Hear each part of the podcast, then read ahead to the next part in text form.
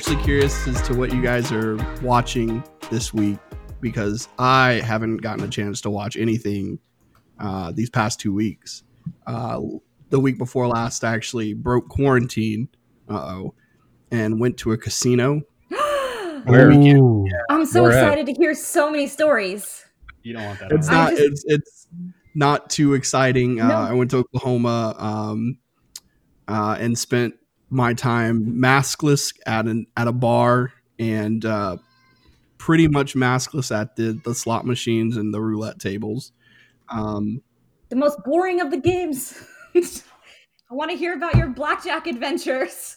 you know, I'm I um I played virtual blackjack and I You, you I do that shit at home. hemorrhaged- yeah I hemorrhaged money. It was it was terrible. So uh, I won't be doing that again anytime soon. I, I am not uh, not a blackjack guy. You know, I I did do fairly well at um, roulette, but uh, no, I think I, I I definitely left with less money than I, I walked in with uh, that weekend. Roulette's actually really fun. I'm looking forward to two weeks from now.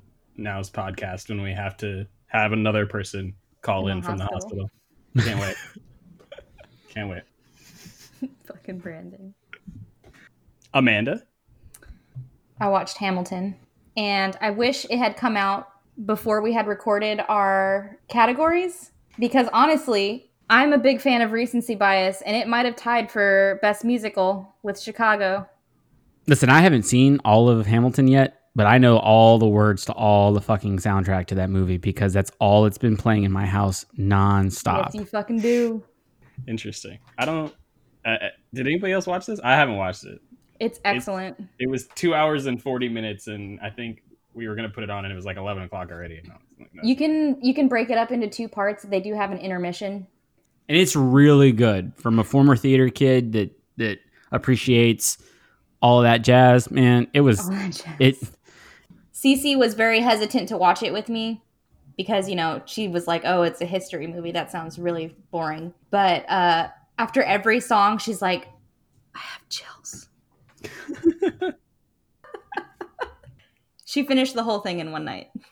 Prior to this recording, they were listening to something. They were holding each other, crying in one another's arms, and I was like, "What?" I was like, "What the fuck happened? What? What's going on?"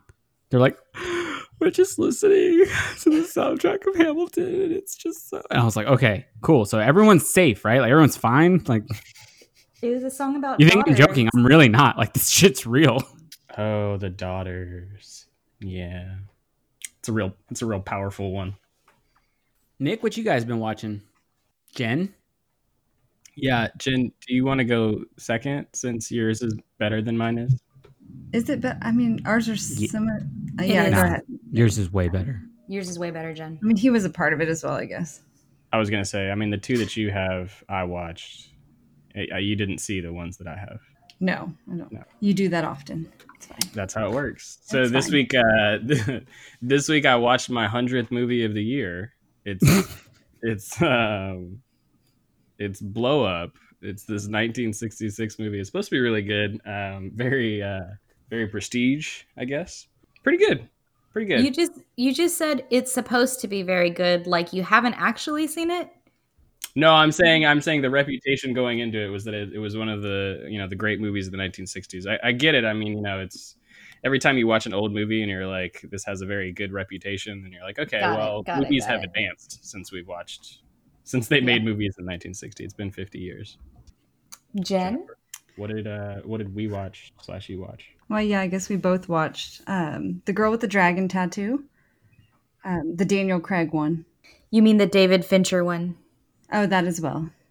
yes. No spoilers. No spoilers. No, we we picked it because Nick was like, "I'm going to give you three actors to pick from," and it was like Ryan Phillippe, Nicolas Cage, and Daniel Craig. And I said Oh. Daniel Craig. Yeah, what for the sure. fuck? Why those three random ass actors? And why didn't you uh. pick Ryan Phillippe? Because the Well- answer is clearly Daniel Craig. I'm not mad at my choice. I'm not I mad at wouldn't your choice have- either. I'm just wondering, like, Love your because I know I know Nicolas Cage is one of your guys. They're all all three of them are hers. That's why I that's why I asked the question. Is I, I figured it would be interesting, like you know Sophie's took me choice, like 30 minutes to choose. basically. I don't want to take a, a too far of a left turn here, but like if she had chosen Ryan Phillippe, what do you watch? Gosford Park. Oh, first fucking five minutes. I mean, Ryan Phillippe is one of the more underrated actors of the 20th century, that is 21st century. Excuse me. That is a ridiculous statement. If we ever do Cruel Intentions, Oh, we're doing Cruel Intentions. thank you. Oh no. Oh, Nick, I will See, no. fight you on that one. He says I bring it up every five seconds, and I'm like, I've does. brought it up like four times. Forty? Four. No, I heard forty. Shut up. Okay, anyways.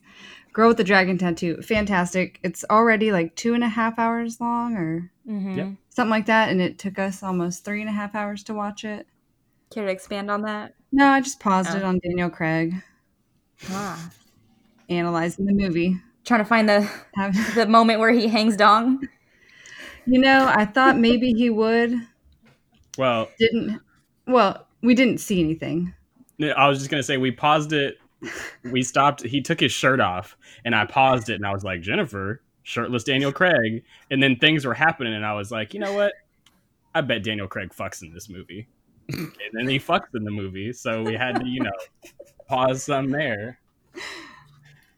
So Antonio, unfortunately, is not probably going to be on this recording because he has been dealing with some hospital-related issues and is not going to be on this recording, unfortunately. But I am going to say what he is watching because all three of those things, well, two out of three are really, really just incredible. Movies he watched this week: Sicario, Dia del Soldado. It's the second one. It's really good. It's underrated. People don't understand how great that movie really, truly is if it stands alone, aside from the first one. The other movie he watched is Patriots Day. Never seen it, but Mark Wahlberg gets the same performance over and over again, so I'm sure you guys can imagine what that's like. Get his ass. But the great thing that he watched or he started watching, I don't know if he's finished it or not, is on TV. It's Schitt's Creek. It's a Canadian television show. It's really, really good. You should just check it out. Just watch two, three episodes. You're gonna be hooked. Catherine O'Hara is just oh man, she brings in every single episode. It's just it's just a really, really fun, good watch.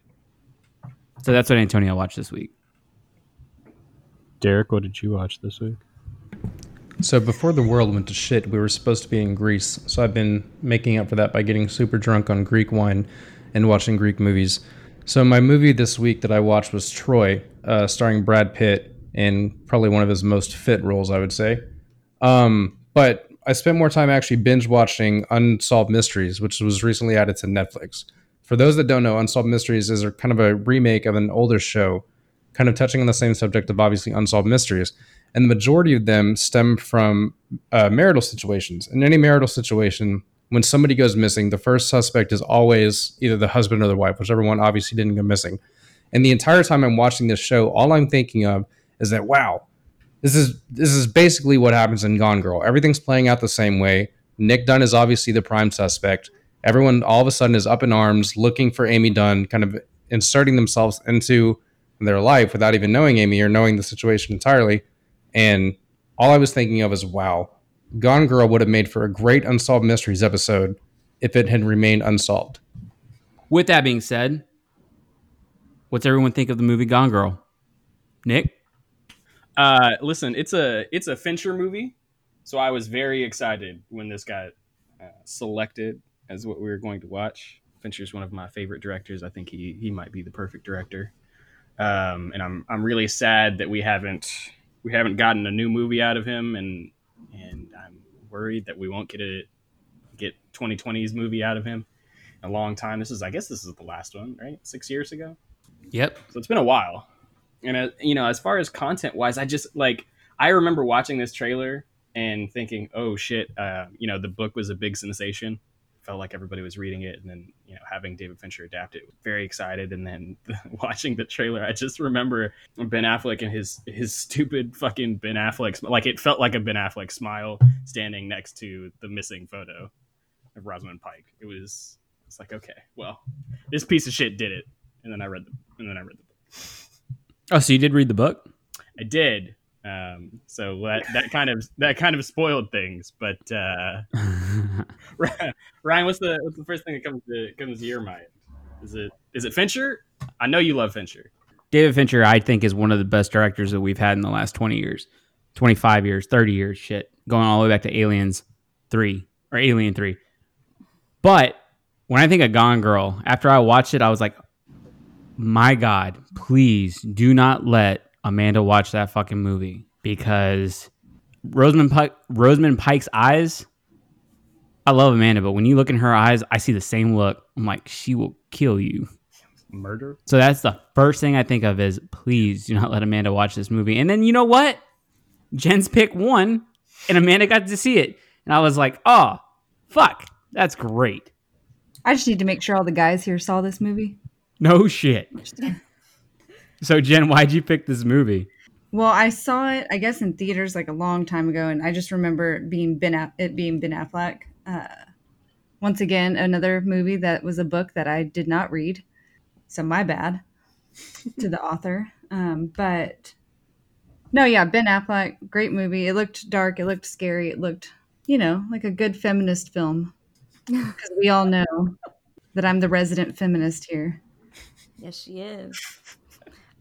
You saw you saw a trailer about the murder of a woman, and you were like, "This is good."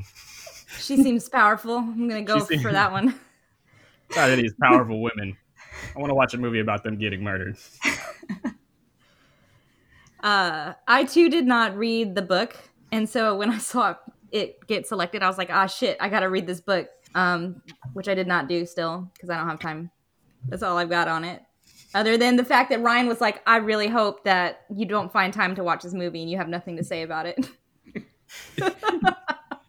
You gotta stay up one night, just like in the complete dark in the living room, and he comes down. And he's like, "Where?" Like he wakes up in the middle of the night, and you're not there. And he walks down the stairs, and and you're just sitting in the dark watching Gone Girl, like with a notepad. Yeah, Amanda, you need you, you need to get a journal and just start randomly writing in it or a diary. I swear to God, if I ever walk out and she says like, "Oh, hi, good morning, crepe," I'm gonna be like, "Fuck you." Ryan, you should go grab you should grab the paper and go read it by the by the shore. Jokes on you, I'll be here. I don't cook. Jokes on you. I don't read. Once I learn to cook, it's all over for you. exactly. So so when I saw it, I remember coming out of the theater. Now I saw it with Delicia, who at the time was my girlfriend, is not my wife. So I remember coming out of the theater, going to the bathroom, and as I'm walking back out, this couple that I assume was on their very first date walked out, and this guy just did you know the thing that every guy does, the whole hand you know hands on the head thing, the thing, and all he was saying is, "My God, that was the worst first date movie I could have ever thought of." and I'm hoping that somewhere that that couple is still together to this day. I hope I hope they made it through, but realistically, she might have she might have murdered him after a few months and a bit of inspiration from Gone Girl. The other thing that I think of when I think of Gone Girl is the fact that Ben Affleck at the time was training at night uh, to bulk up for Batman. So if you notice, you can kind of tell which order they film certain scenes because he just gets more and more jacked throughout the movie and the shirts get tighter and tighter. And they told him that he needed to stop working out so much because they were continuously having to buy bigger shirts for him. For example, in like one of the first scenes, if you notice, the shirt that he's wearing is is is very tightly fit, whereas later on in the movie they're looser. So there are definitely some scenes that they filmed late like later on later on in his training. And Nick and I see the way you're looking at me. Don't, No, it's just I I saw that comment in the outline, and I don't think it had a name attached to it. So I was like, I, I guess that's Amanda's. And I should have known. I should have known that it was yours. Listen, if you can't appreciate the Dark Knight allegedly murdering his wife and working out at night, then this isn't the movie for you, okay? Brandon, what do you think? Uh, first things that I think of, or you know, I saw this movie, I guess, at home. Probably not when it came out. Probably a few years later, um, after the hype had kind of died down for this movie and this book. Um, but uh, Fincher has this way with characters that, whether it's uh, Mark Zuckerberg in The Social Network or uh, Tyler Durden and uh, Fight Club, of just like peeling these layers back until uh, you finally get at who the the character is. And a lot of the times you you arrive you you start out maybe liking these characters and then kind of by the end of it your you know your your opinion of them has changed in some way or may, so you I, I, or let me rephrase that. So you start out with one opinion of these characters and then by the end of it he has this way of like really just like changing uh, your opinion of these characters and i really appreciate that about his ability to both flesh out characters and tell stories. And so this one gone girl to me is it's a it's a good movie. It's not one of the ones that i was overly excited to watch again this it's not one of it's not to me it's not his best film uh it, the social network to me is his best film um or fight club but um it was a good watch and i really i really enjoyed watching it again but um i wasn't overly excited to watch this one again So what we're saying is we have a lot of Fincher fans, a lot of Ben fans, and a lot of non-readers amongst this group.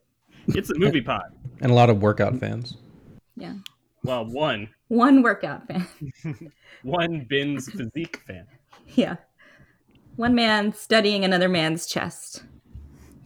So for the audience that may not have seen Gone Girl or needs a refresher on Gone Girl, I'm going to go ahead and read a plot summary. This is off IMDb. This is what 20th Century Fox put out for Gone Girl.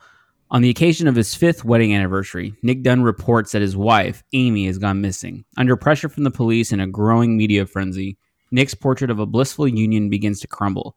Soon his lies, deceit, and strange behavior have everyone asking the same dark question Did Nick Dunne kill his wife? this movie essentially is a two-part movie. This is one of those movies that you it's it's a thriller, it's a it's a mystery, it's a who done it and then it turns into a second completely like the first the first part of the movie is completely different than the second part of the movie. And that's because and that's intentional due to its content. So this movie is basically what we're going to do is we're going to break up this this movie into two parts. And so we have the first half and we have the second half. So if you've seen the movie, you know exactly what we're talking about. So for the first half of the movie, what did we think? Like Nick, what was your what was your take on the first half of the movie? I just thought, I mean, okay, so you know, the the first half of things, we sort of get um, we get a great introduction. I, I like how they just start sort of in the middle, how the story starts in the middle. You know, it's just uh, it's just Ben Affleck sitting down at a bar, and he's like, "Holy shit, my fucking marriage," you know, talking with his sister. There's a line in there that his sister says that I'm not going to repeat because it makes me uncomfortable hearing that from a sister but it, it's it's like a perfect like you immediately know you know like Brandon is is speaking to you know Fincher's the way that he gets characters and it's it's perfect because it just sort of sets you up.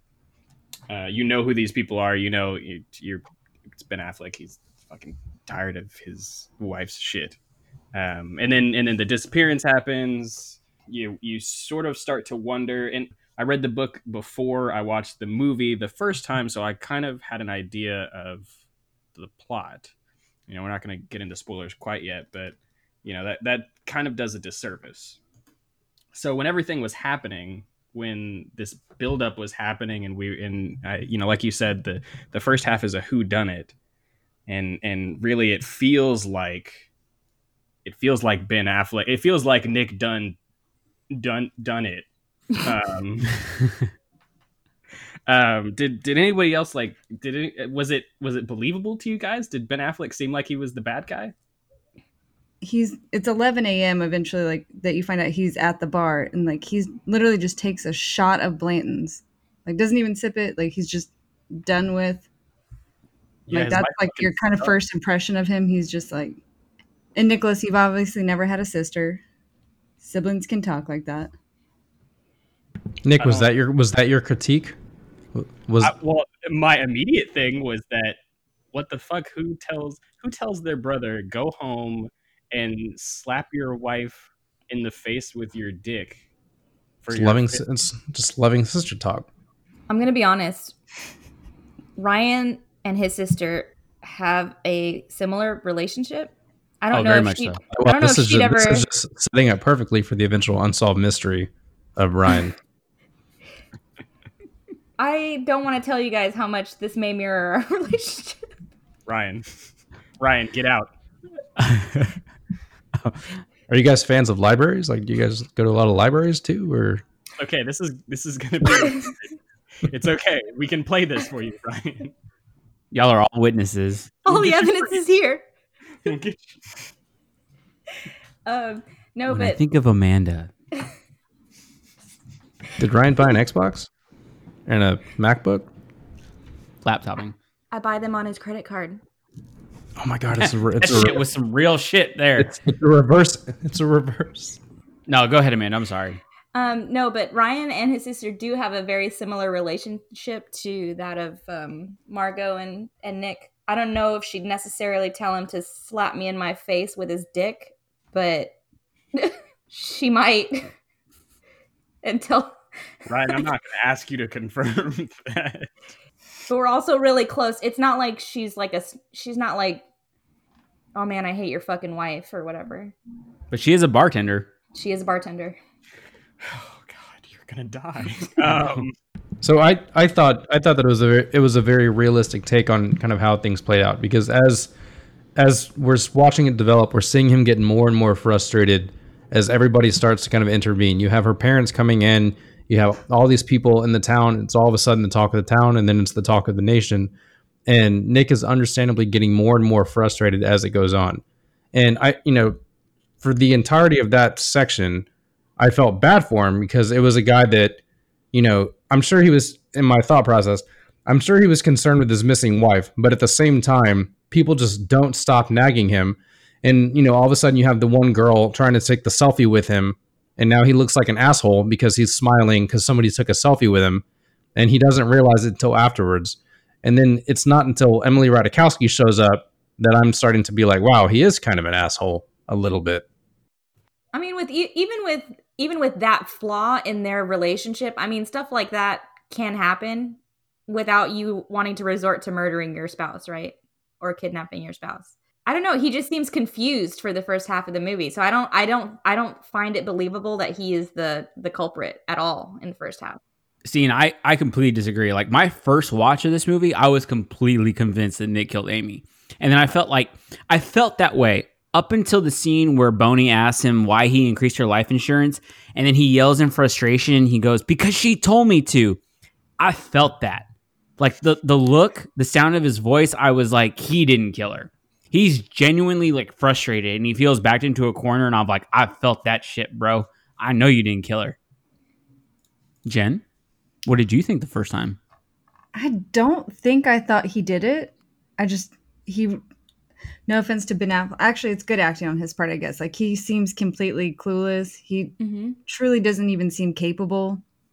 Not that he's not like smart, because he's like not stupid or anything, but he's like you know Doesn't seem like he could invest the invest the time or the energy into something Yeah. like that. he's.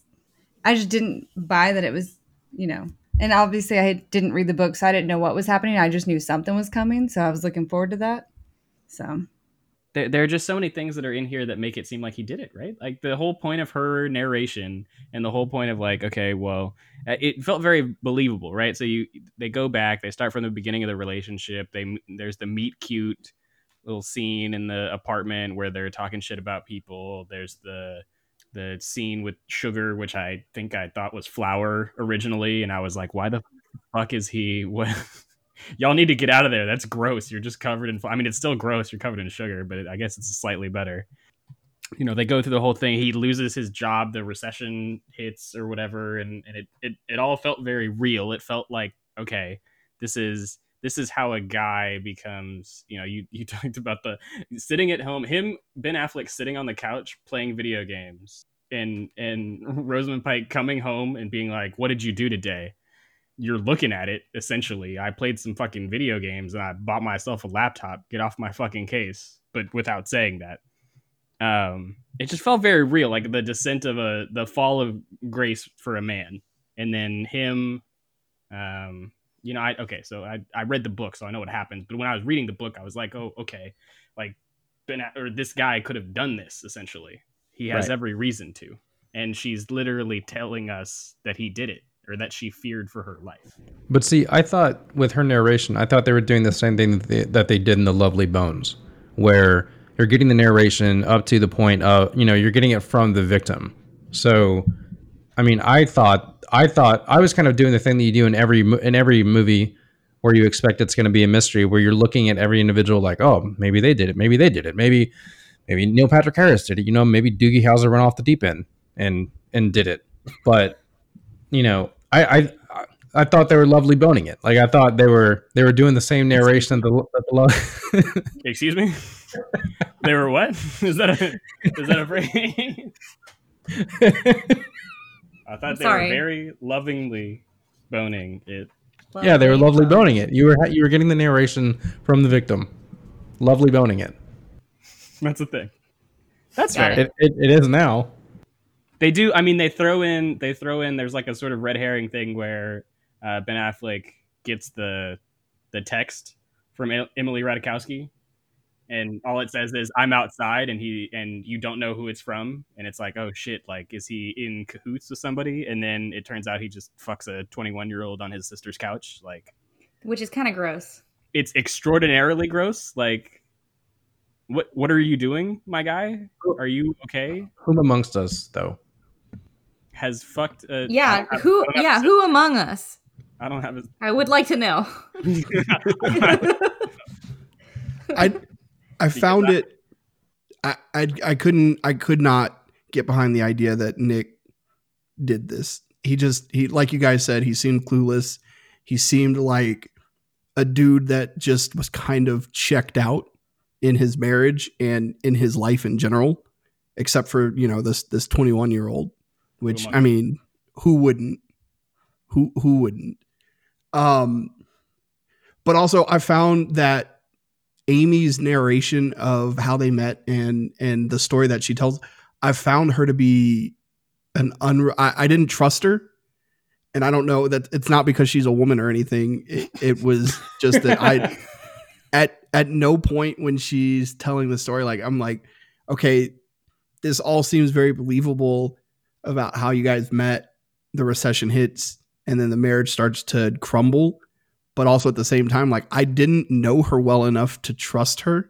And the only person that i did trust was nick even though he turns out he's an asshole but he was at least a believable asshole because i could connect with him in everything that was going on with this investigation. At least he seemed he you know he he cares about his dad. You know he's got this great relationship with his sister. Like that's he's a normal dude but we don't know enough about Amy to trust her or believe any of this narration that she's that she's doing. Yeah, I don't know. Was the book different? Because I didn't read the book, but like the whole movie, I'm like, she's just kind of just very alien like. She just looks creepy, just monotone, like no emotion. She's very calculating and precise. Yeah, I mean, the book didn't mention her looking like an alien, but um, I don't remember too much of the description.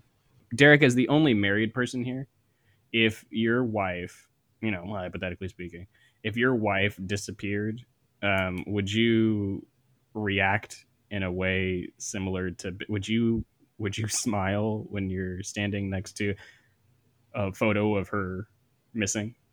Absolutely not. What Um, if, what, if and- cam- and- what if a camera person in the crowd told you to smile? No, absolutely. Well, first off, I mean, I, I already have kind of that resting asshole face. So I the only smiles that I can do on cue are those awkward ones that look pained. Um, but second, as Delise and I were watching this, we were saying like it's it's a bad look for him to smile right now. Your wife's missing. Look sad. Don't don't smile.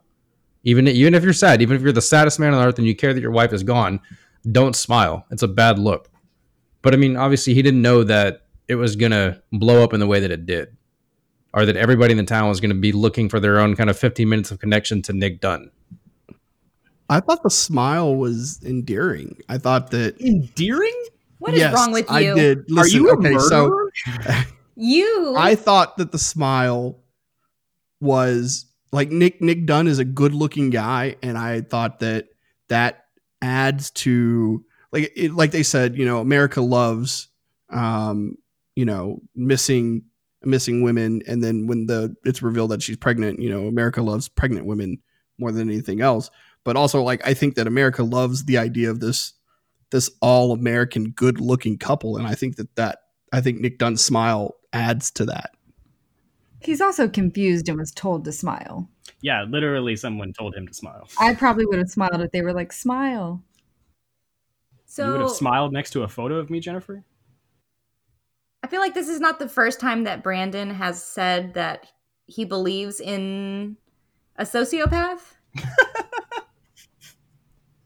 I don't remember what other. Wait, what? Uh, let me.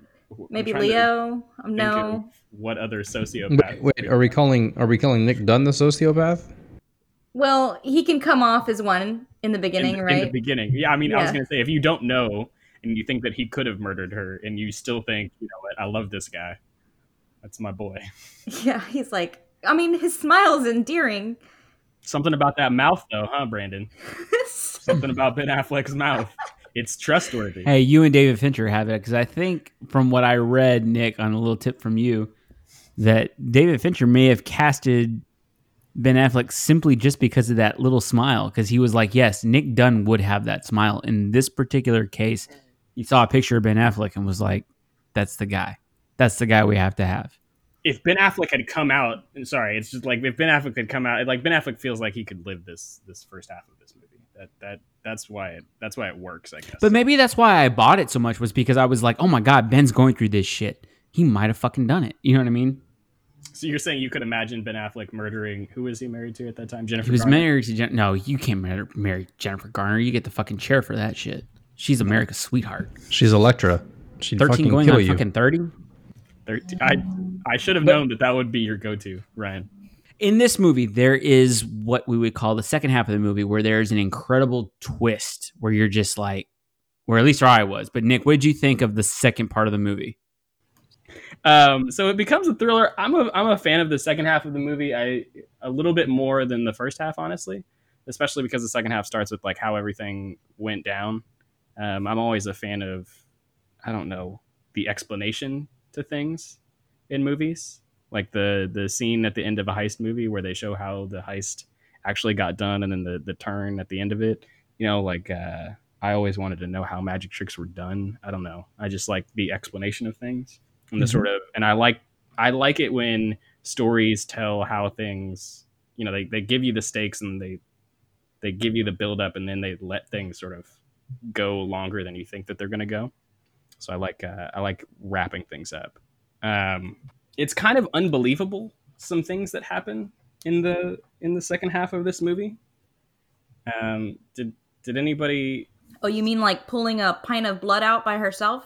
I just I had made a note of like how much time did she actually have in the morning because once he leaves because they don't there's not an actual timestamp except for he's at the bar at 11 a.m that she was able to do all that drain all that blood smear it clean it it didn't seem logical like i feel like she should have just at least drained it ahead of time to have ready to just like throw on the ground Yeah, Well, how long does it take to? Well, how would she pull a pint? I bet Antonio could tell us how long it takes to pull a pint of blood right now. i feel like it looked like more than that. poor guy. Oh my It god, poor guy. Ten to fifteen minutes if a professional does it, but she's definitely not a professional. but she also had energy after that to finish She was like, cleaning and yeah, and she was doing like physical labor. She was like rubbing, like pouring it all over the place and then cleaning it up. I just I feel like know. she could have done that a couple days in advance just to have ready. I don't. Ignore the packet of blood in the fridge. It's it's a thing I'm doing. Yeah, it's a project. But also, no one saw her leave. The neighbors call about a cat, but they didn't see her leave the house. Yeah, the old neighbor that sits across the street and just watches. Because you know, like he's looks like an older man who reads the paper in the morning. Like he was probably out there since like six a.m. That guy probably knew and was just letting it all unfold because he needed something to watch. these are my stories? Maybe, maybe he was part of the group of village idiots that she was conning. Perhaps could have been. I just love that it showed every kind of step and everything that she did and how meticulous she was about it because there's way too many movies where you don't kind of get that background detail and how they plan things out. I mean, with her, you're literally seeing a step by step method of how she went about this and and how she planned it. I mean, given it's probably going to be used by other unhappy wives, but it made for a great movie. right before we get into the second part, as Nick is walking into the woodshed, I remember like I was like, "What? What the fuck's going on? Like what?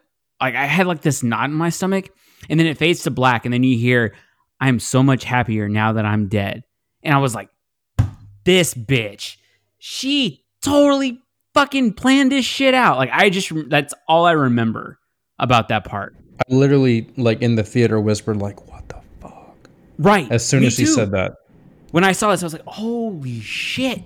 She's behind this. She's fucking framing him. I was And it was, it was in that moment that for me it went from just like a mystery movie to where I was fully bought in and I, I'm all I'm all about it. I was like, all right, what's going on? So n- and now you're seeing both sides of it.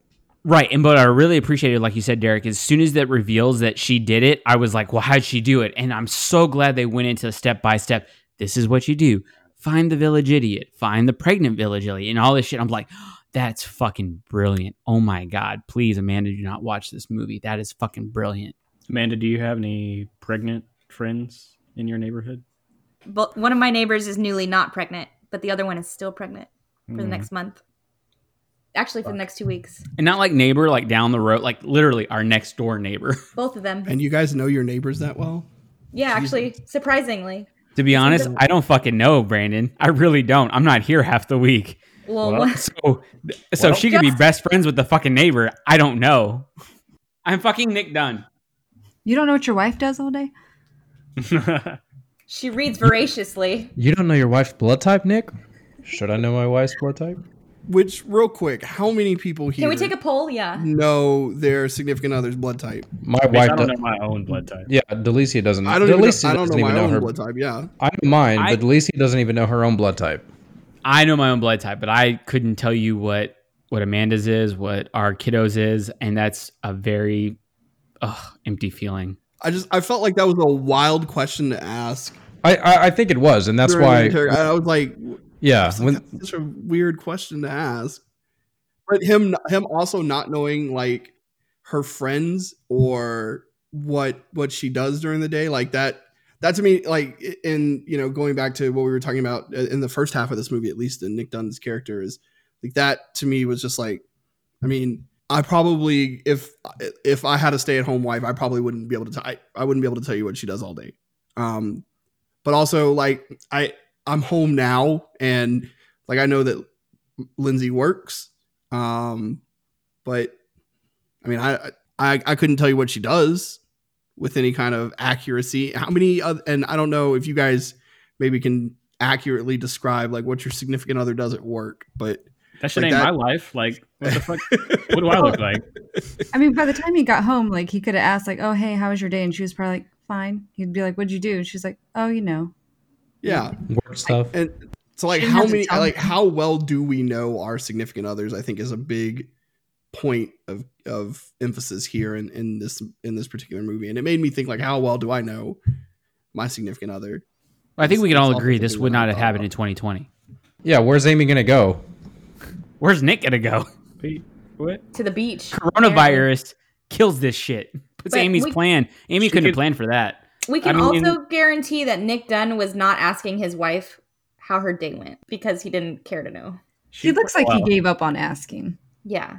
Yeah, I mean, how many was- times? Let's okay. She was no- probably mean to him every time he asked. as a feminist, obviously, she seemed miserable from the beginning.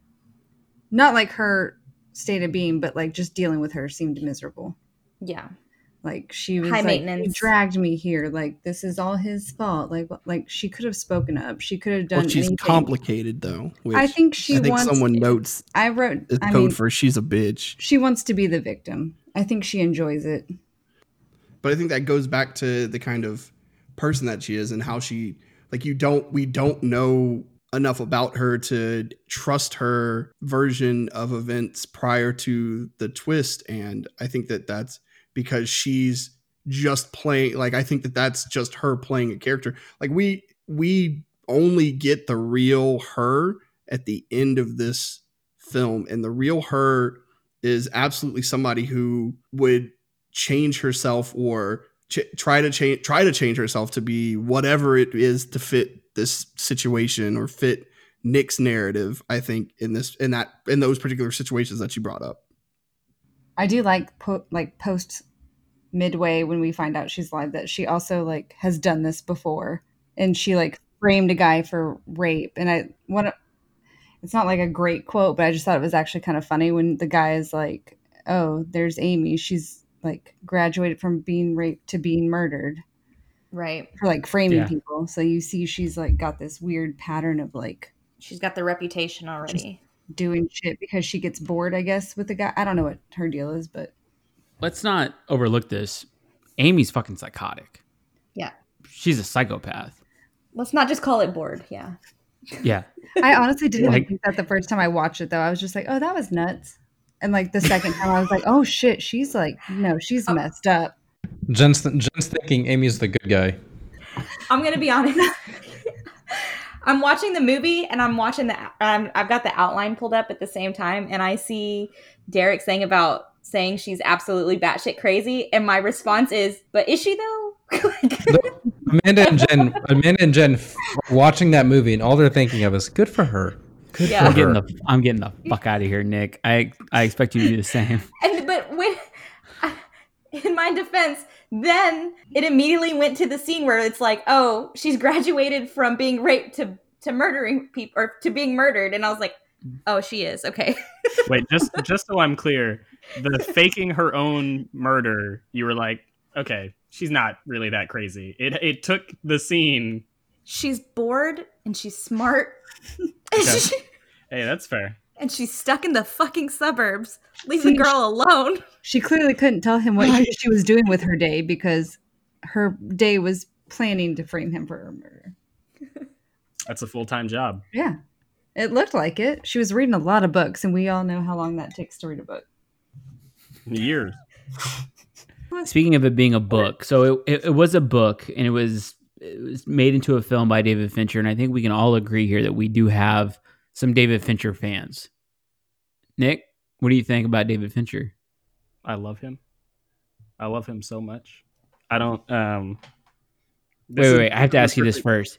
Is it is it David Fincher or is it your your other boy, Denis Villeneuve? Oh shit. Okay, hold on a second. I I didn't have this research up, but I did this. um No, real quick, you can have one. One make one more film. Who are you gonna pick? Are you gonna pick are you gonna pick Fincher or Denis?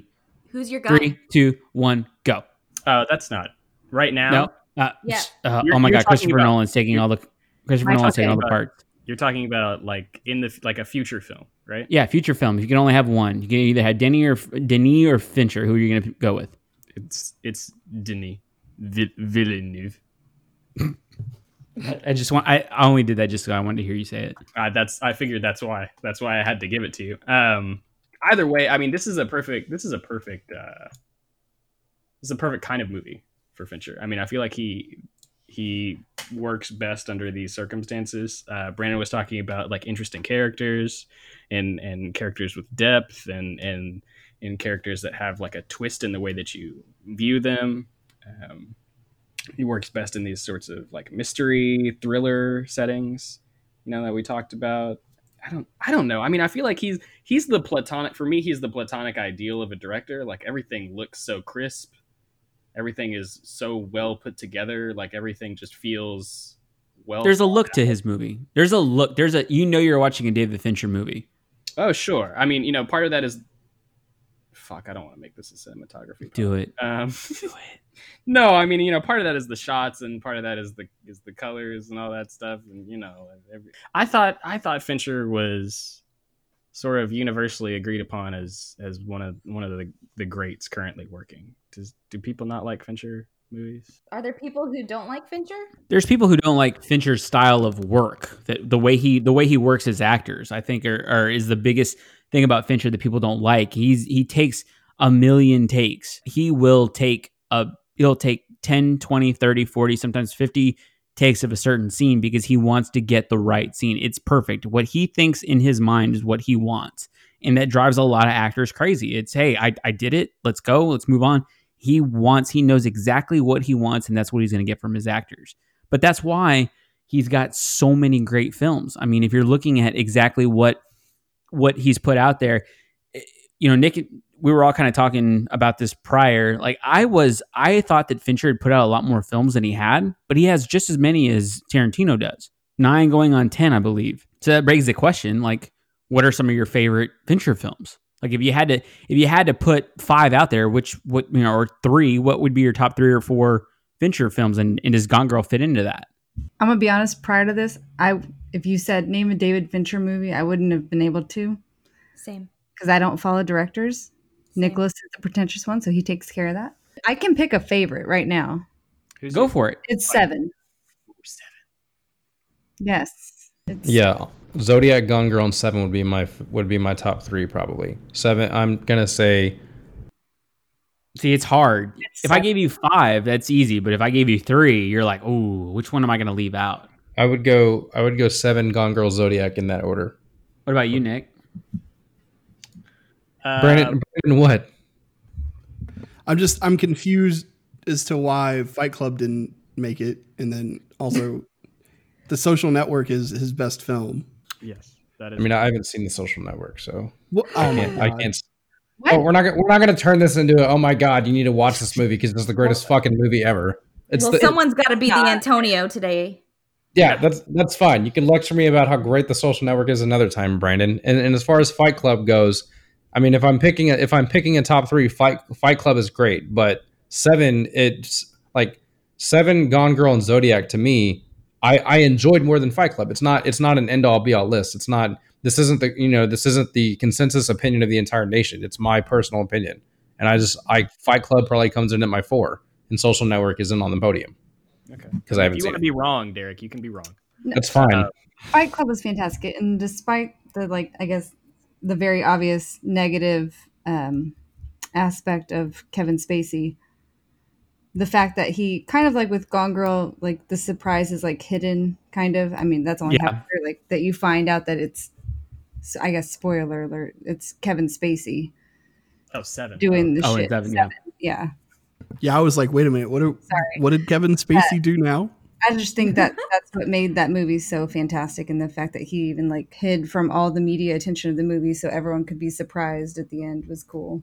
No, I, I completely agree with you. That, that's why out of, out of, for David Fincher, the top three films for me, seven leaps and bounds by far. Seven, it, ha, it was the most impactful film that I've ever seen from David Fincher, and and to me, that's just over a social network. That's my opinion.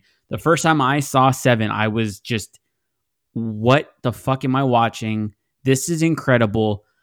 Oh my God. There's a guy walking in with his fucking fingertips covered up, and it's Kevin Spacey. I didn't know he was in this movie. And you're just taken by that. Seven, Fight Club. And then I am going to put Gone Girl in the top three.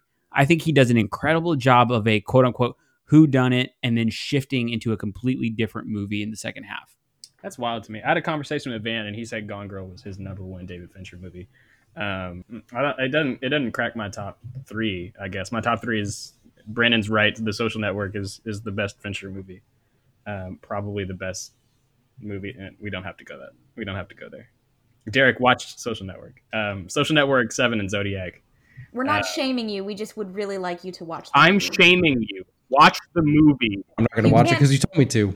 If you if you shame him, he will not watch it. But if you ask him, Yeah, but I can also still have the part where I get to shame him.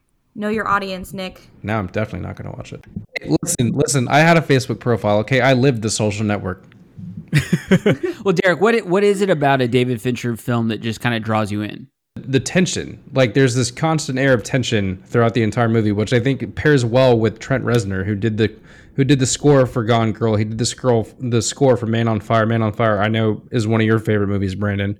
Um, he's you know he did the Social Network, which maybe I'll watch it for that alone. He did the Girl with the Dragon Tattoo, which Jen you mentioned earlier. I think that he does a good job with his movies of just kind of developing this tension throughout the movie and keeping it until you know it, it just it boils over later on in the movie which which it does eventually with gone girl but like every every scene every scene is purposeful every scene is impactful and every scene is just is just tense and he does a good job of not of not kind of you know blowing it up too soon and it lasts with you throughout the movie No, I agreed.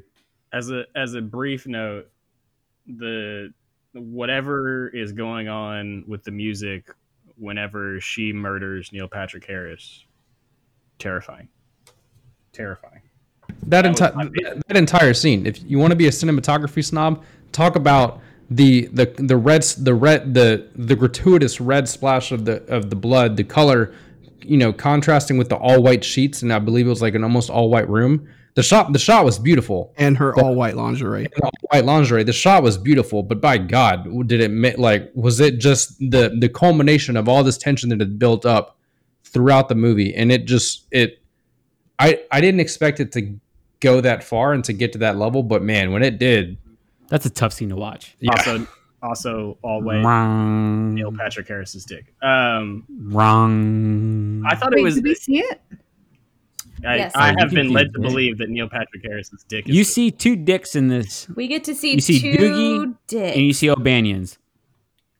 O'Bannon. It's O'Bannon. It's O'Banion. It's O'Bannon. I had to edit you out because it was O'Banion, not O'Bannon. Mm-mm. Okay. we'll, we'll settle this later. Um, also, briefly, all of the blood in this, because th- that's how Fincher does this. The blood is CGI, like it's not actually real liquid.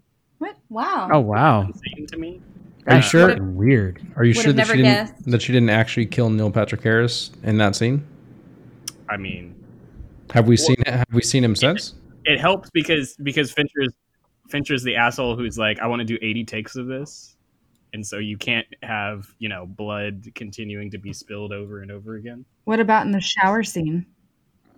Yeah, it's it's a CGI shower, it's a CGI uh, blood on CGI dick. Amy, and then CGI. What? Don't tell me that's a Wait, CGI wait, is the dick CGI? No, of course No. not. Real Okay, dog. okay, all right. Jennifer all right. Garner actually confirmed that that, that was his re- that it wasn't even like a stand-in. It was his real dick. Okay, right. all right. I, But then it, right, that, that would've been it begs the disappointing. question that I need to look for in the credits: Is there a fluffer? Like, did they have a fluffer on set for Ben Affleck, and who is the person being paid to do that? No, that it, it had perfect hang. Like it wasn't. It, it was unfluffed. The hang was right Perfect for being hang? unfluffed. Yeah, yeah, yeah. I mean, he's clear. He's cle- he's clearly a shower, and when we, Yeah, we, we saw a full bat, we saw full bat dick. Like we saw yeah. full bat dick in that scene. One hundred percent authentic, organic, salt of the earth bat dick. I mean, wait, salt of the earth bat dick? Excuse me? It's buzzwords, Nick. Nobody knows what it means, but it's provocative. It gets the people going. So, so speaking of, of of commitment to acting, I guess um, let's let's talk about let's talk about Ben Affleck and and not just about his dick. Um, you know, I, I think I talked about this earlier. Uh, he just he felt like the perfect guy to play this role, right? Because he just it just seemed like an accurate representation of his life, like the paparazzi. Uh, did, did did they ever come up with a list of who else was considered for the role, or was it straight up Ben Affleck? It's Ben Affleck or bust with it. I I have heard John Hamm for this. oh fuck, I like John Hamm. Oh, apparently Uh, he's got a big old dick too. He's, he's Can't got the ham. confirm. He's got the Jennifer, ham. you're muted. You're talking about John Hamm's dick That's very it. excitedly, and no one can hear you. No, no, no. Ham I and John wasn't Hamm. talking about his dick. I was just saying in general, John Hamm is a fantastic actor. with a fantastic. and he dick. does have a big dick. Can we? Well, I mean, Ben Affleck got like what 0.5 seconds of dick, and we had to see what's her face's boobs for like 10 plus seconds. Nicholas, I didn't count. I counted. Oh, I counted. John Hamm would have been great. I don't know. I don't think John Hamm could play the clueless.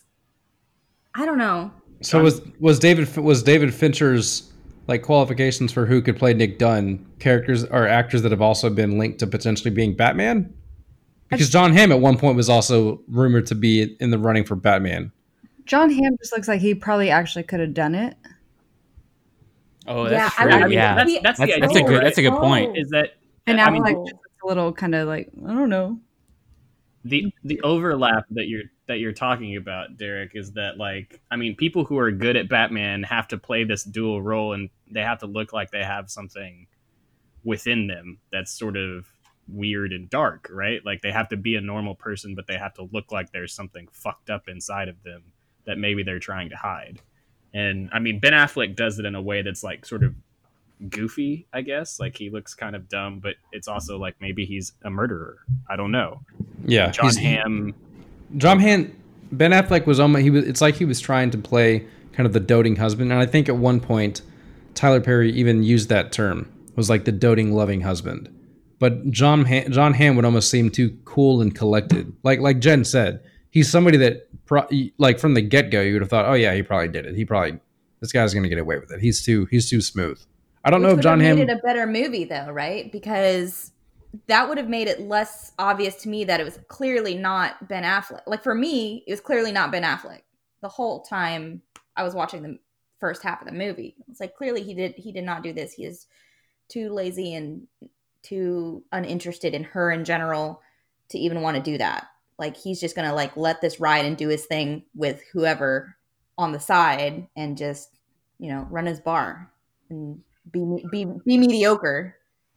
It should have been that role should have been somebody more believable. Like a, I mean, like like John Hamm doing John Draper, where it's like, okay, well, this guy is an asshole and could have fucking murdered somebody. Yeah, I think yeah. Okay. There's something there's something about Ben Affleck that I just don't I don't like and I don't trust. I, Brandon has talked about how he was like, "Oh man, that's my guy. Like I can um you know, I don't agree with I that. just really empathize with him. Like I look at Ben Affleck and I'm like, That fucking You're a- asshole. you're a fuck you're a fucking Yeah. asshole. Um like there's just something off about him. So I don't know. I could, I could see it with Ben Affleck. Is there anybody we don't do this very often. Somebody I I thought about George Clooney in this. Mhm. Uh, I feel like I don't think that I've seen George Clooney play. Uh, when's the last time that I saw him play a bad guy? I think if he had played if he had played it like he played Michael Clayton, where he was a little there was a little anxiety there, I think that that would have sold. He's just too old. Yeah, I'm biased towards Ben Affleck, so I think Ben is perfectly cast here. Like I've always enjoyed his movies, and I'll always have a fondness, especially for him and Matt Damon, because when they won their Oscar, they were so real, and their speech like really made you believe that anything was possible. But to go back to your thing about George Clooney, I think the only other person I can see playing this part because he has. Uh, like Amy's mom said, like, "Oh, you're running for homecoming king," like that, but has that homecoming king quote charm to him is like Brad Pitt not only because of his acting chops, but he's he he kind of had like that same fall from grace like that Ben had after his divorce from Jennifer Aniston. So I could see a Brad Pitt playing the part of a Nick Dunne, but I'll always think Nick Dunne, Ben Affleck. Brad could never. How dare you? He's too fun. Ben Affleck's an asshole. And when you see him on screen, you're like, look at this smug looking asshole. Look at this smug fucker. I hate this guy. I don't care if he did it or not. Put him in jail. Ryan, be careful. I'm going to tread lightly the rest of this podcast. Ryan looks up to Ben Affleck. Not for, I mean, Not I mean, look, look look where he's at now. well, he's got Ana de He's doing pretty well. I mean, Shit. minus the back tattoo. I mean, he and the you know, All the other problems. I'm going to stop. Keep talking. I'm going to stop. I think the true just star of this movie is Rosamund Pike as Amy Dunne. Nick, what do you think of Rosamund Pike? You know, uh, so I watched this again, and from like from jump, this woman is fucking insane. Like, she even when she's trying to be normal in the beginning, when you're like, oh my gosh, like it's so sad that this poor little white woman got murdered. I was like, she looks like she deserves to be murdered. Come on, you don't have to be like this. Jen, you hearing your boy? Yeah. What does the feminist in you think about that? Oh no, she absolutely looked like she deserved everything that came to her. Despite everything that she did, I did feel bad only because I was like, well, that was really dumb of her when she got kind of like robbed of all that money she took. That was the first time in the movie where she's not in control, and I thought it was great. Because everything up until then, she was in complete control of every situation. It was all planned, and at that moment, you kind of saw like a shift in dynamic with, with her. Also, don't if you're like on the run like that, don't make friends with your neighbors. Don't hang out with people at all. Also, if they see you drop a giant fucking wad of money from basically on your body, Fucking leave. don't hide. Oh, a leave, but she tried to. But b don't put it back on your body when they come to find you. Like But am I the only one who was like, how do they know it's money? It was just a bag that fell. That could have been anything. Yeah, I mean, I, I I hated her character. Rosamund Pike was great. Amy Dunne is just a terrible, terrible person. Um, like I, I mean, I, I've, I've said several times, didn't trust her uh, telling the story. Didn't it, she just even from the beginning? Uh, she just she came she came off uh, when Nick first meets her is kind of cold, calculating, distant. Even though they have that playful banter, there was still something like there's this underlying uneasiness about her that completely turned me off from her. So I don't. There's not a lot of sympathy there when she goes missing, um, which is you know terrible to say. Brandon's like, good fucking riddance. and, and it's obvious that he's you know he's he's been Ben's character is so checked out from this this life and this marriage of his that when it's revealed that he has this 21 year old on the side, Emily, you know, Emily's character, you're like, good for him. What? I didn't I wasn't I wasn't like, oh, what a terrible dude. I'm like, you deserve you deserve something in your life that makes you happy. Like y- y- we all deserve something in our lives that make us happy and you know, I it can't just wait for happens to be to if it's listen a to 21 year old, then if it's a you know right and and so good I, I was just like good for him this this is undeserved how how she treats you and and how she just how she comes across so I like how she thinks that he was enjoying playing a character when, like, I think that was just Ben Affleck, genuine, like not like Nick Dunne, I guess, like as himself. Because like when they first meet, she like, "Who are you?" and like, "What's your type?" Like she's immediately plotting, like, "How am I gonna like forge my way into your life?" Yeah, she titles it. What is the line that she says? I forged the man of my dreams. And she's also playing the cool girl, and she Yeah, she lists off the different types of cool girls that there are based on the man they're chasing at the time. like I think So. she convinced herself she was in the right the whole time. I don't know. I just like from the beginning, it seemed like she was like plotting, like.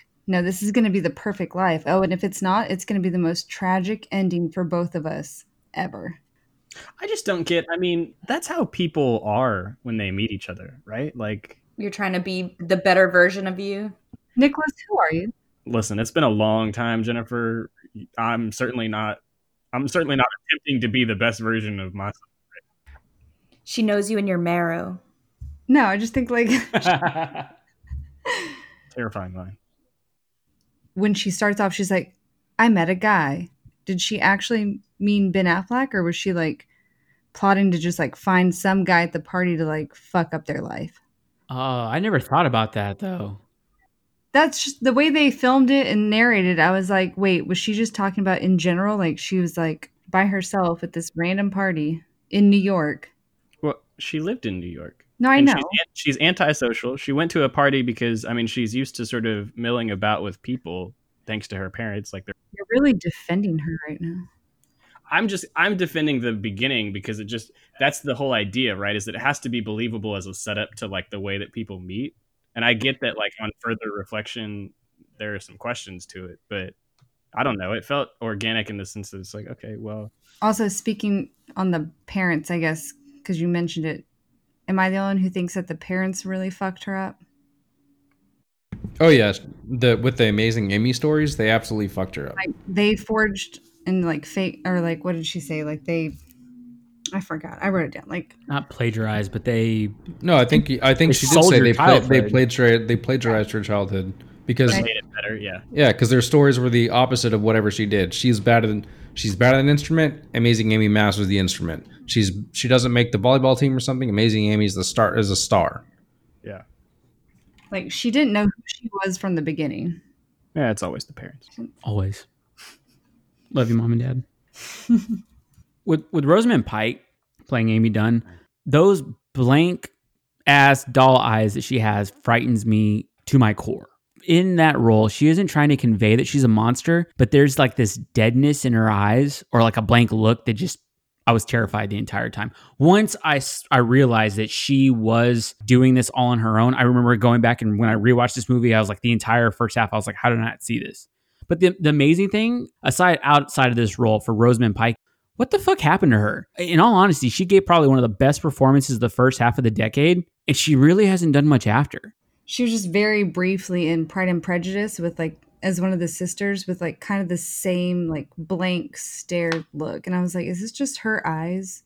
Fincher discovered something and was like, "That's the look I want." That, and then I can't believe no one else has like capitalized on that. Fincher just has the eye for these sorts of things. I don't know how he hmm. does it.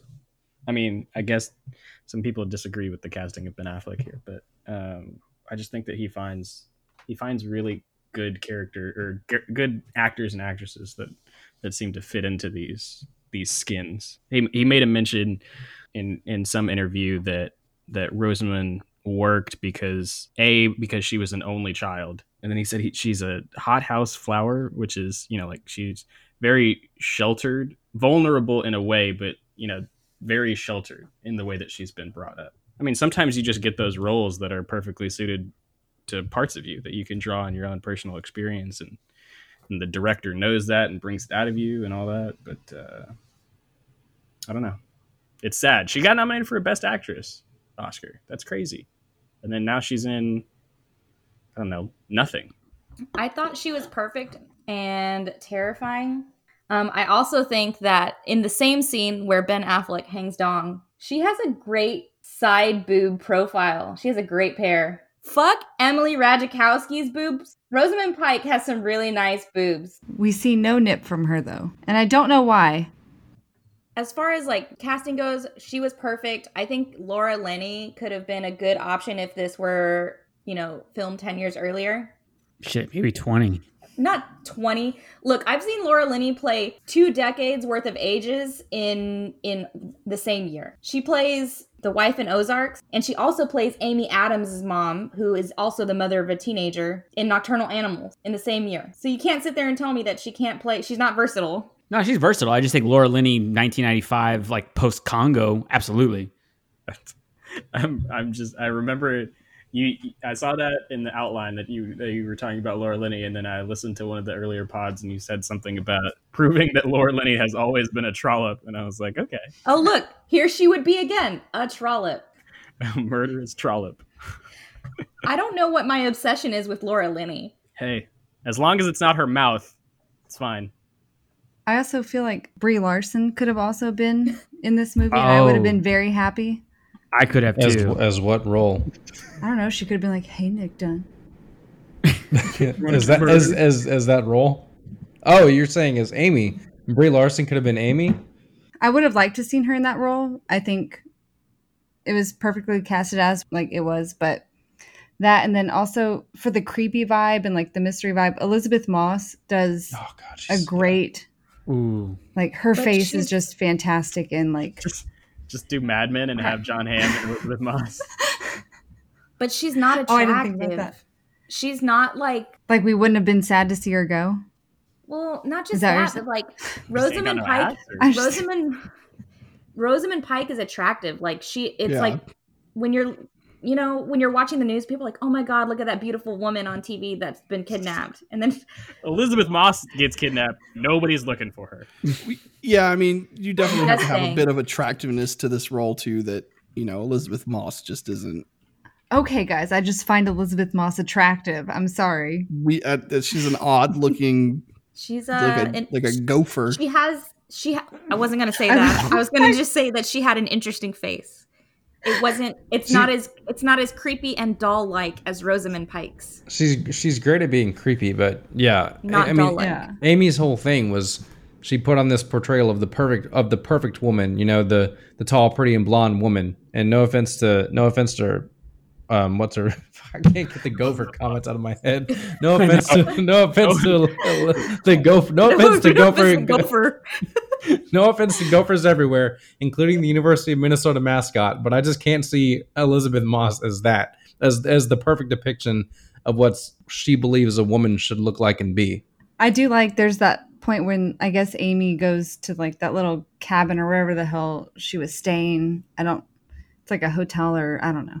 But she was like complaining like going off on this list of like all these things she did that like Nick still didn't approve of. She was like I w- was the cool girl like I did this. I ate cold pizza. I did this and remained a size 2 and like blah blah blah and I was like What was the blah blah blah? I don't remember. Don't Anybody That's else why. remember? I remember? I do too. But yes, go what on. was it? I just know she was like I ate pizza. his You go ahead, dick on Nick. the regular. Um, Oh, I thought we were. I thought we were doing the waxing herself, but that's Nicholas, she said she blew him. Don't be so vulgar. you're right. No. Is that what she Just said? She, Oh, yeah, well, yeah. then I- she says, I blew I him semi regularly. She ate pizza. She remained a size two, all this, and apparently wasn't good enough. But I feel like that's also because Amy was just not there. And honestly, divorce would have been cheaper. Problem. Would it have been as fun? No. Shitty Absolutely movie, to not. honest. Also, he wouldn't have he would have lost so much in that divorce. I mean, everything was in her name. I feel like he still ended up losing kind of everything. I mean, Well. she would have. She would have lost more. Because I Yeah. mean, it's all her money, right? Yeah, he she would have to give half to him. That was the whole idea of of him not winning was that he would get part of it, and then he'd be fucking a 21 year old. He would have won the breakup. So Gone Girl's got two amazing leads.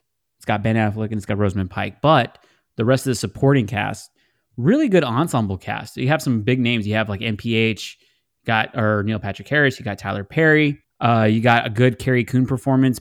Emily Radaj- I can never say her name right. Our boy Patrick Fugit. You got Minkus.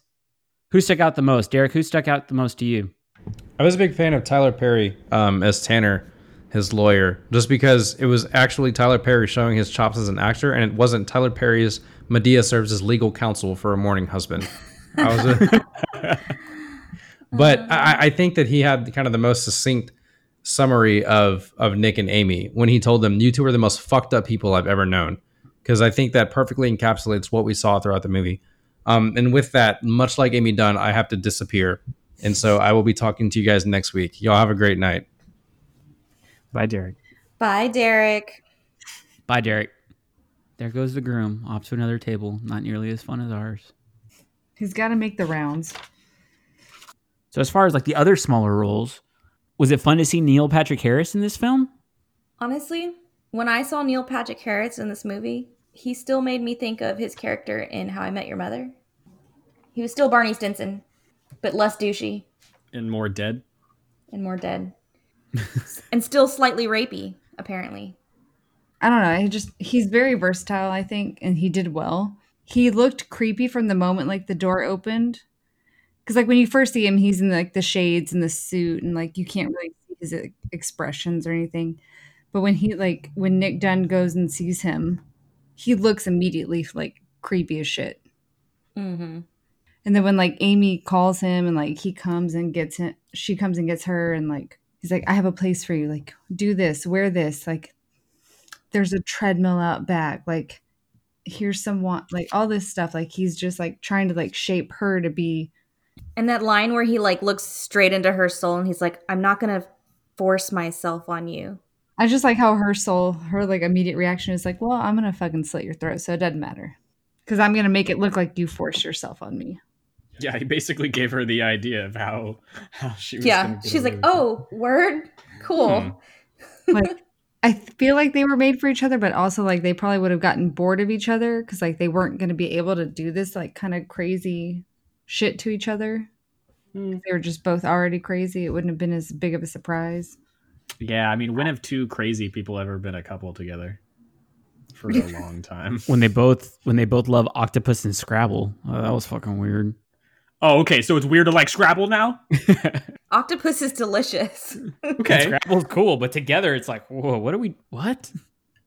It was just like a weird like combination to talk about in a It was oozing with pretension. Oh, and that's bad now. I'm just joking. Jen, has has Nick ever tried to woo you by telling you he's gonna take you for octopus and Scrabble? No, No, because I would have been like, I'm out. Brandon, what do you think of Neil Patrick Harris? Are you a fan of, of NPH? He was he was a nice addition to the film and uh, i thought that he played his part pretty well. He was super creepy came off as rapey uh, but it didn't it didn't uh, i didn't i didn't watch how how i met your mother. Um, Yeah. yeah i it it doesn't it how i met your mother never never moved the needle for me. Um, the he he's more he's more of the Harold and Kumar guy than the How I Met Your Mother guy. So, uh, so yeah, no, Neil Patrick Harris didn't doesn't really doesn't really do anything for me. What I don't understand, and maybe it was Fincher's choice, or it was the way the character was two completely different. There, there was just two completely different tones about him. Like when we first meet him at the when he's volunteering to help, there's one thing, and then when Nick engages with him as, at his house, there was like he had like this spooky kind of monotone look about him. And then you fast forward to where he's in the casino with Amy, and I was like, oh, that's Neil Patrick Harris. And like the Broadway kind of actor guy came out when Amy says something and he's like nonsense, and I was like, oh okay, that felt like fucking stagey as shit to me. Like that, it just it just felt weird.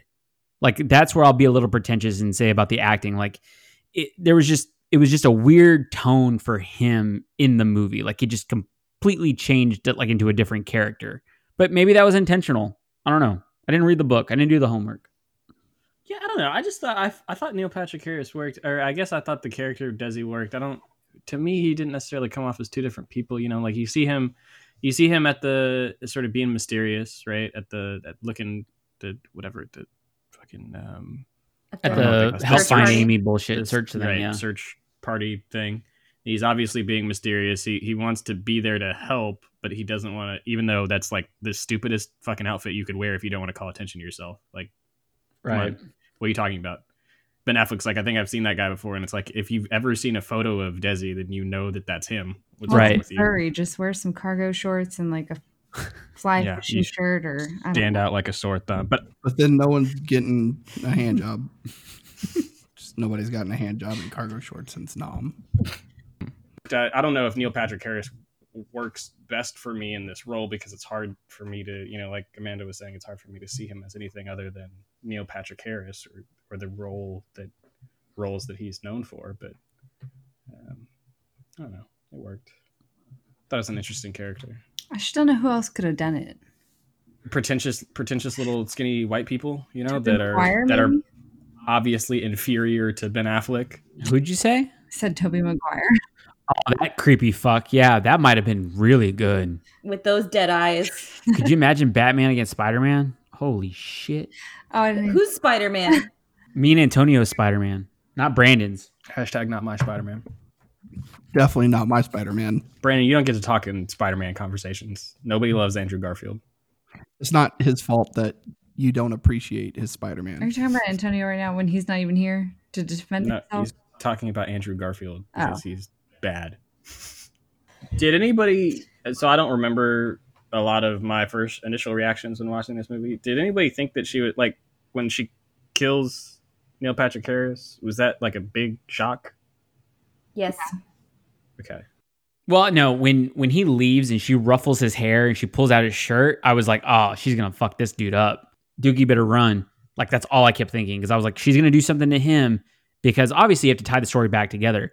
But as soon as that little deal happened, I was like, ooh, What What about that scene made you think that? why would why would you bite his lip? Why would you bite his lip, Uh. pull his hair out, mess up his hair, and then obviously when she spills the coffee on her and rubs it in a certain area and then runs to the like I was like this Okay. this I shit.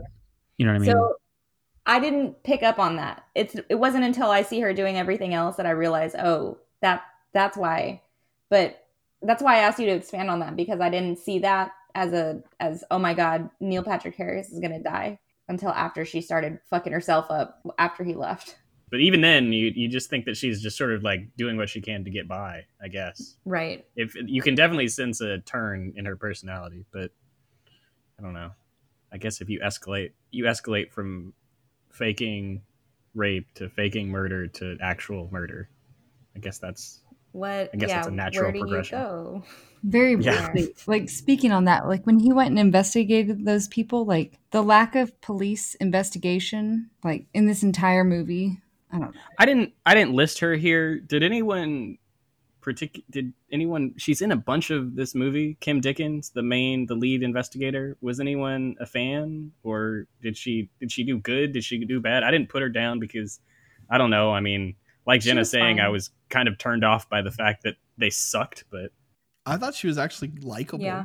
Um, I thought that she, I mean, she, it seems like she conducted a pretty fair investigation and gave him the benefit of the doubt because, like Jen said, he spent a lot of time making himself look super guilty. Um, like, eh, case in point, when he goes to the house, like, if he just mentions that the glue could possibly, I mean, he set himself up to to eventually have them come back and be suspicious of the house. Like, why was he there in particular? Where like she would have found it. She he, I mean, it, he ultimately leads them to the journal, and it feels like, I mean, yeah, they would have found it either way, but at least he could have been ahead of it a little bit in that he could have also been like, look, this is the this is the first time that I've been to this house too. The code's been changed. I have no idea what it is. Like I'm just following the clue. That doesn't make any sense that I'm gonna come here for the and then change the code and then not know what the code is. Like that to me seems like he he just he spent a lot of time setting himself up. She gave him the benefit of the doubt. I thought her partner actually was kind of an asshole. Didn't care for didn't care for her partner What's at all in the from uh, Saved.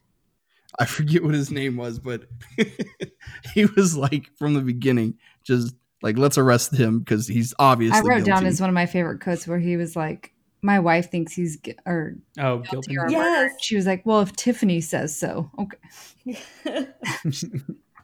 That's one of my favorite interactions between the two of them. What What did you think of her, Nick? What did you think of Kim Dickens? I don't know. I mean, yeah, I I thought she was fine. She, I I appreciated her in the beginning because it seemed like like Brandon was talking about. She seemed very competent. One thing that I do think is she could stand up to Ben Affleck, which is weird because her as an actress, I wouldn't have put on Ben Affleck's tier, but she did a pretty decent job of hanging with the rest of the group, the rest of the cast, rather. That's fair. I just think, um, you know, to that point, I guess, and specifically about that aspect, I think that she didn't. Um, she sort of she held her own, but she didn't stand out to me, especially in interactions with Ben Affleck, in the same way that like Carrie Coon did. I remember watching this and thinking, "Holy shit! I want to watch her in whatever she does." She had great chemistry, I guess, as a, as a brother and sister. She's got great lines. The whenever she's ushering or Ben Affleck is ushering little uh God, what what does Carrie call her? Uh super Super twat. Super twat. Whenever whenever Ben Affleck is is ushering super twat out of the house and then it's it just turns to her and she's like, You fucking prick. You fucking liar, you fucking asshole. That's a that's a perfect scene to me. What did you guys think of Carrie Coon? She was supportive, but she was very real. I feel like in the movie, like she was the most like kind of raw character.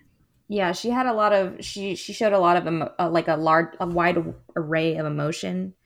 Um, like you really felt for her when she's sitting on the floor in the kitchen and she's um she's telling Nick that he's breaking her heart as he's telling her he's going to stay with his wife at the end of the movie. Yeah, I mean, I think I think Ryan, you mentioned the phrase earlier, but I think I I feel like she's she winds up being the moral compass of this movie.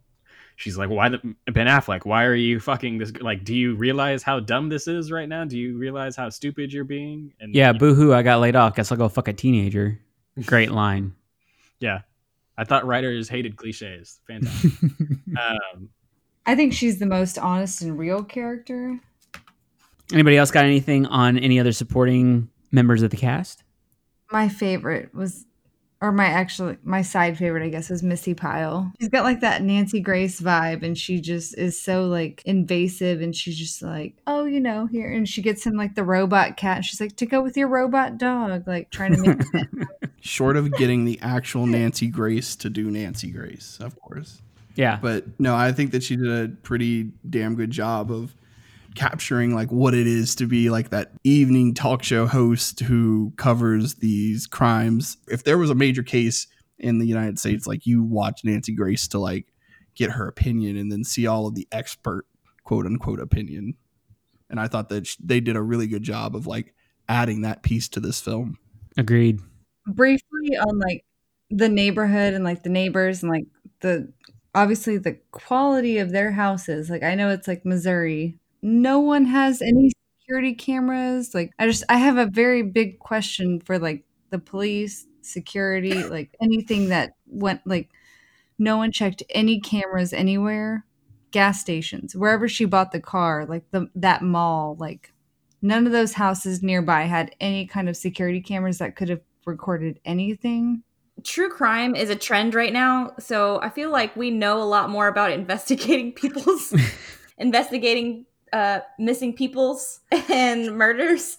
So back when this happened, we probably weren't we probably didn't have this many questions about it, but But yeah, but but since we're all kind of into into true crime, I th- that's probably my favorite scene in the movie is when Boney comes in and she starts saying, "All right, Nick," and tells him like everything they have. Like the living room stage and she does the, the jump and all of a sudden you see the picture frames and she's like obviously this was staged. And she goes through it. That's my favorite scene. And it leads up to nick asking for a lawyer. And i think the reason why that scene is my favorite is because we're in such of a, a true like we are obsessed as a as a people into true crime like documentaries. Netflix watching it. Podcast listen to it. And that was the one scene in this movie where i was like oh my god he did it. They fucking figured it out I feel like Fincher does this.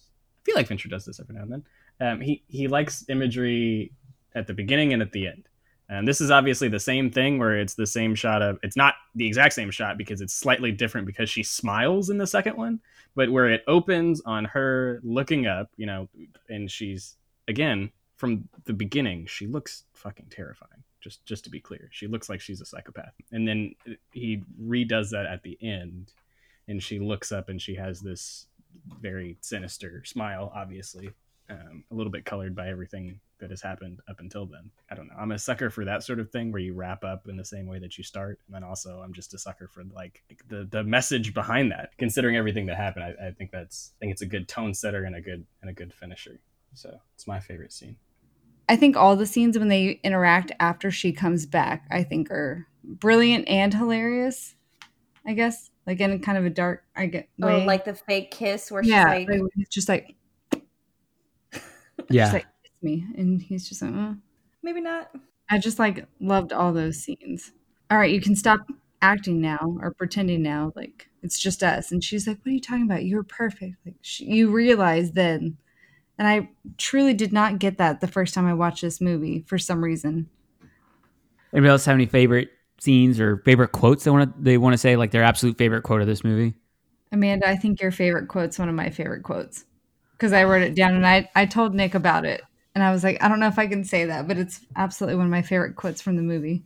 It's kind of long, but it's it's that moment where she or it's right after they come ba- or she comes back and he's trying to tell her to quit acting and stuff and she's just like i'm the cunt you married. The only time you liked yourself is when you were trying to be someone this cunt liked. And um i don't oh i don't know. finish it finish it. Oh you want me to finish it? Yeah i want you to finish Yeah, it say because it, say it, Yeah, say it in the voice too. i'm not a quitter. I'm not that cunt. I killed for you. Who else can say that? You think I, you'd be happy with a nice midwestern girl? No way baby. I'm it yes i loved you and then all we did was resent each other try to control each other we cause each other pain that's marriage that's fucked up that you and i had the same exact scene as our quotes I'm gonna get a tattoo across my chest like no regrets, but it says, I'm not a quitter, I'm that cunt.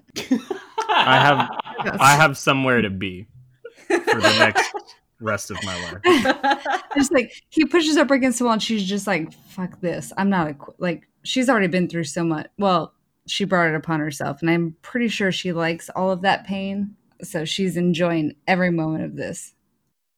But also, I, I am curious now, uh, and thinking about how this movie kind of ended. Because you, you guys that think that Nick is an asshole, did you? Was there any part of you that thought that Nick was being unreliable about events towards the end of this, in terms of maybe setting up his pos his own possible gone guy? I guess the best way to put it. Situation like it. was there was, was there any part of anybody here that thought that Nick Nick is setting this thing up so that he could possibly stage his own escape or justify killing her at some actually killing her at some point.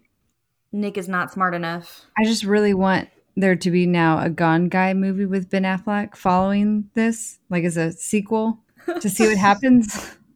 And he takes the child somehow, and like I don't know. someone start a petition I think that would be interesting, Brandon, because I mean, she mentions that I bring out the best in you. Like I, I sharpened you. You know, I made you better. I made you smarter. And if she's the one who ultimately gives him the idea to either murder her or disappear, then that would be very, very funny. To I don't know that it. I got that vibe, but I want him to do that because he doesn't deserve to be there with her.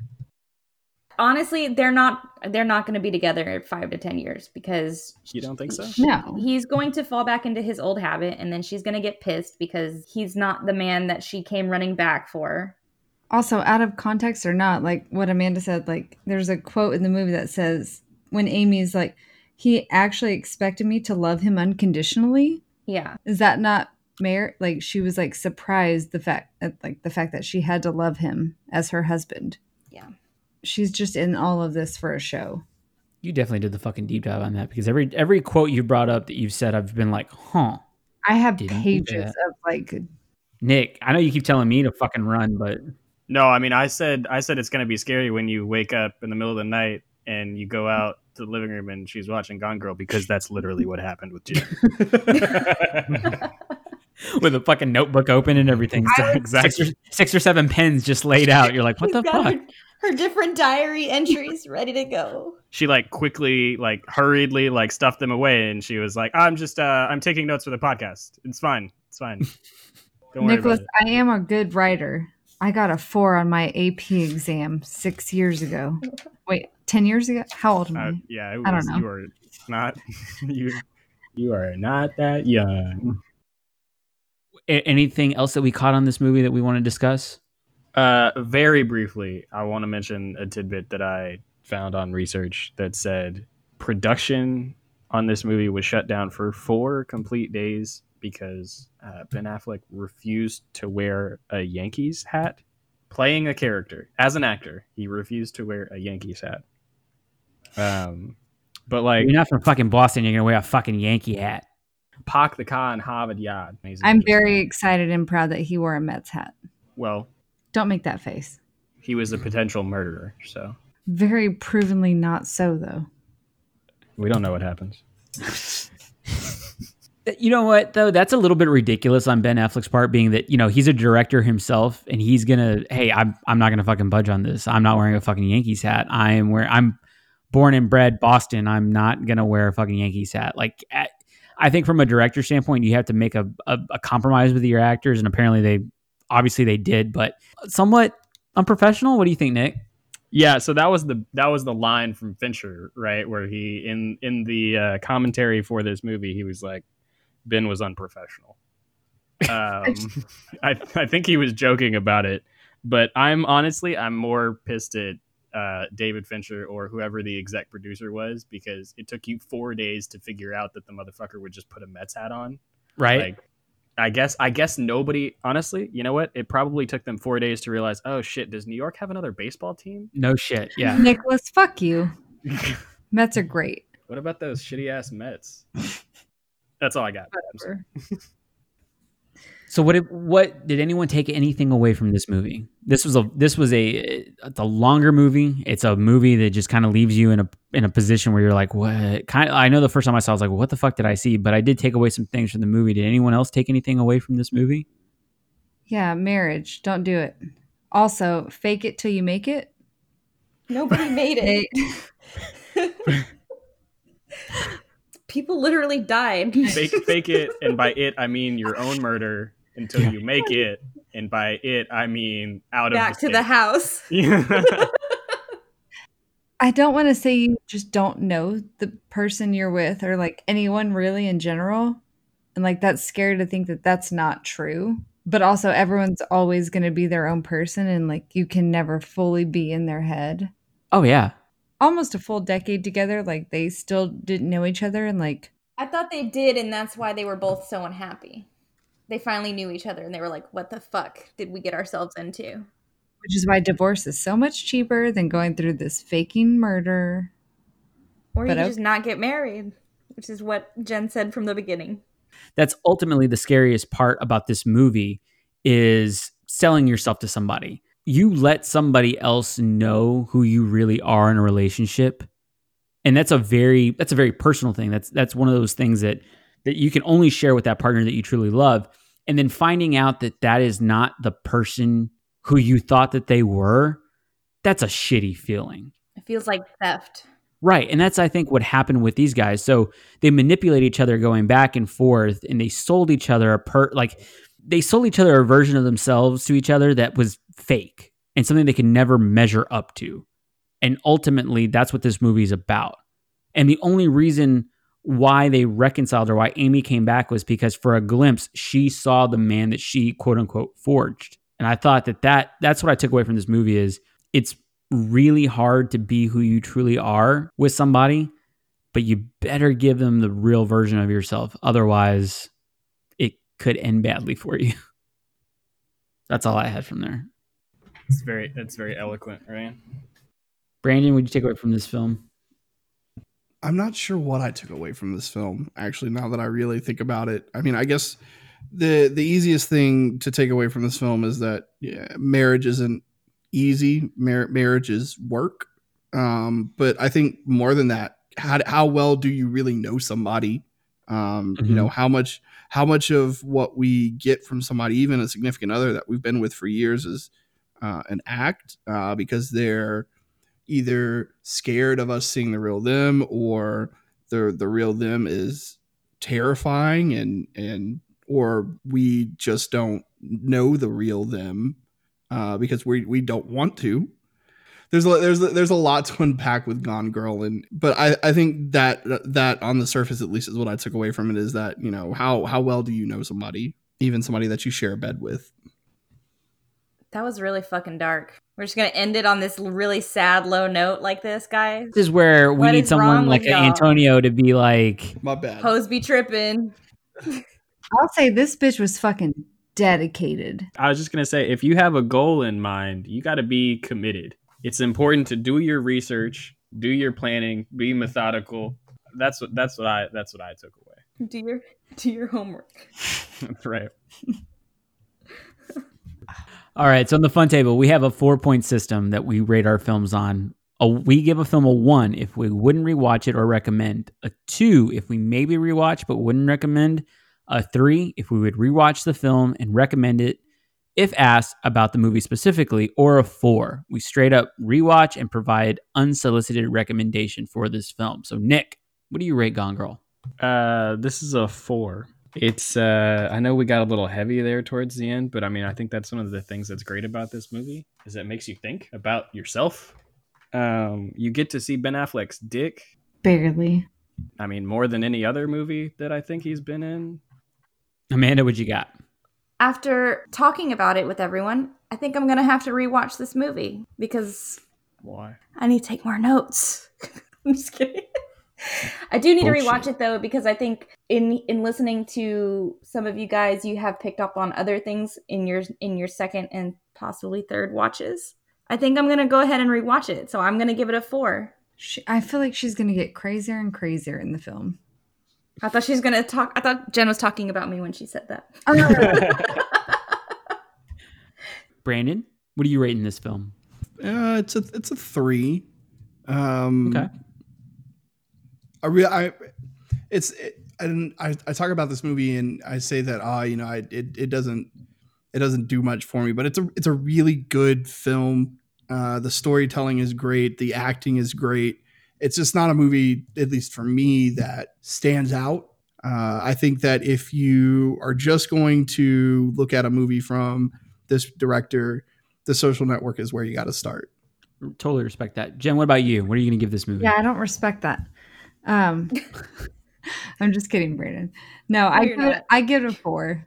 I think it's a fantastic movie. I think it was well done, and the suspense, the surprise, like especially if you haven't read the book, like I haven't. I think it's just an enjoyable watch. This is a solid four for me. Check it out. Watch it. Don't watch it on a first date, but have fun with it. Recommendations. Does anybody have, after seeing this movie, can anybody else recommend anything? Uh, my recommendation is a movie called Widows. Came out a couple years ago by Steve McQueen. It's got another great Carrie Coon performance. Um, Who else has it got, Nate? it's got a tree. Who's the tree? What? I haven't seen that movie. The tree, Ryan. I'm sorry. Um, it was Elizabeth Debicki. I just- Oh, Yeah, it is. That was the joke. she is a tree. got Elizabeth Debicki in it. Um, watch Widows. Elizabeth Debicki. Anyone else have any other recommendations? Amanda. I am recommending Girl with the Dragon Tattoo.